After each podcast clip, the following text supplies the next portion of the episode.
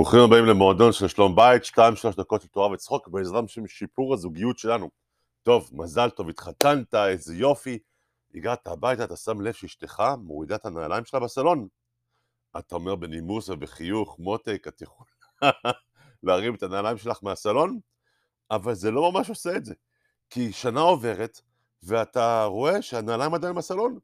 אז אתה כבר משמיט את המותק, ומשמיט את הבבקשה, ואומר לה, אה, תרימי את הנעליים שלך מהסלון.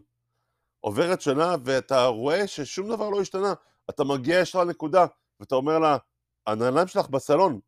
ובסוף די כבר, כמה אפשר? אתה צועק, הנעליים שלך, כשאתה בדיוק נופל עליהם, ומועד עליהם ונופל עליהם.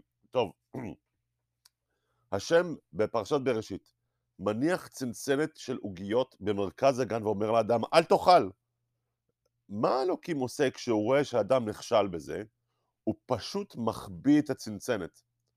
אנחנו קוראים לזה ניצחון טכני, בגלל שזה כמו לזרוק חצים ואז לצייר את המטרה סביבם. הוא לא, הוא, האדם באמת לא השתנה. האדם לא למד שום כללים חדשים.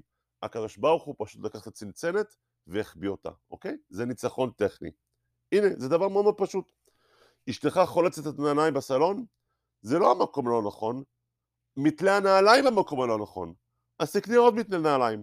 או כמה מתלים לנעליים שאתה צריך, ותניח אותם בסלון, איפה שאשתך מורידה את הנעליים, בשביל שלום בית. חזק וברוך.